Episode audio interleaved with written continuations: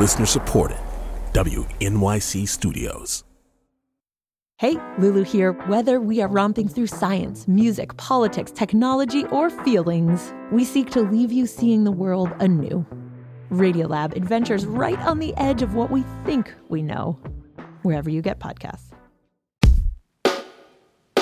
Welcome to NYC Now, your source for local news in and around New York City from WNYC. It's Friday, June 16th. Here's the morning headlines from Michael Hill. The first woman to serve as NYPD Commissioner, Keechant Sewell, has not said why she announced her resignation this week. WNYC's Elizabeth Kim reports the speech Sewell gave in November may provide some clues. Sewell's roughly six minute speech is an impassioned account of her battle against sexism, read as a letter to her someday female successor at the NYPD. Understand that you will be second guessed. Sewell never mentions Mayor Eric Adams by name, but does say she's writing the letter having taken stock of her tenure as police commissioner so far. And she talks about criticisms the next woman commissioner can expect to hear. Your hairstyle is wrong. You look tired, already worn out in less than a year. You should wear different clothes. You're not qualified. Sewell cannot be reached for comment. Adams' spokesperson says the story is false.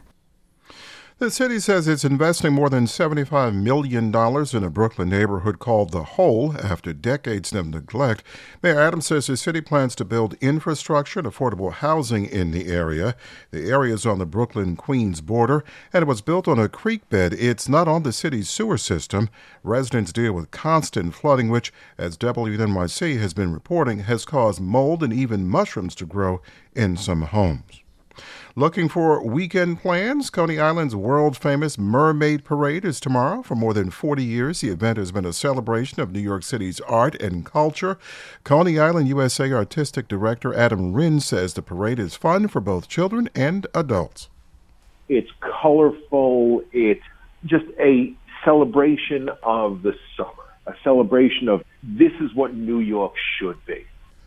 This year's King Neptune is Bronx native Kool Keith. Rinn says the rapper and producer was chosen to pay tribute to the 50th anniversary of hip hop, which also got its start in the Bronx. Online registration for the Mermaid Parade has ended, but there is an opportunity to register the day of from 10 in the morning until 1 in the afternoon. Just make sure you bring some cash. From the looks of this forecast, it does not look like it will rain on that parade. Today, a chance of midday and afternoon showers and possibly a thunderstorm. Might get some small hail and gusty winds. And then tomorrow, more chances of morning showers and a thunderstorm, mostly cloudy and 75. Right now, 66 and partly sunny.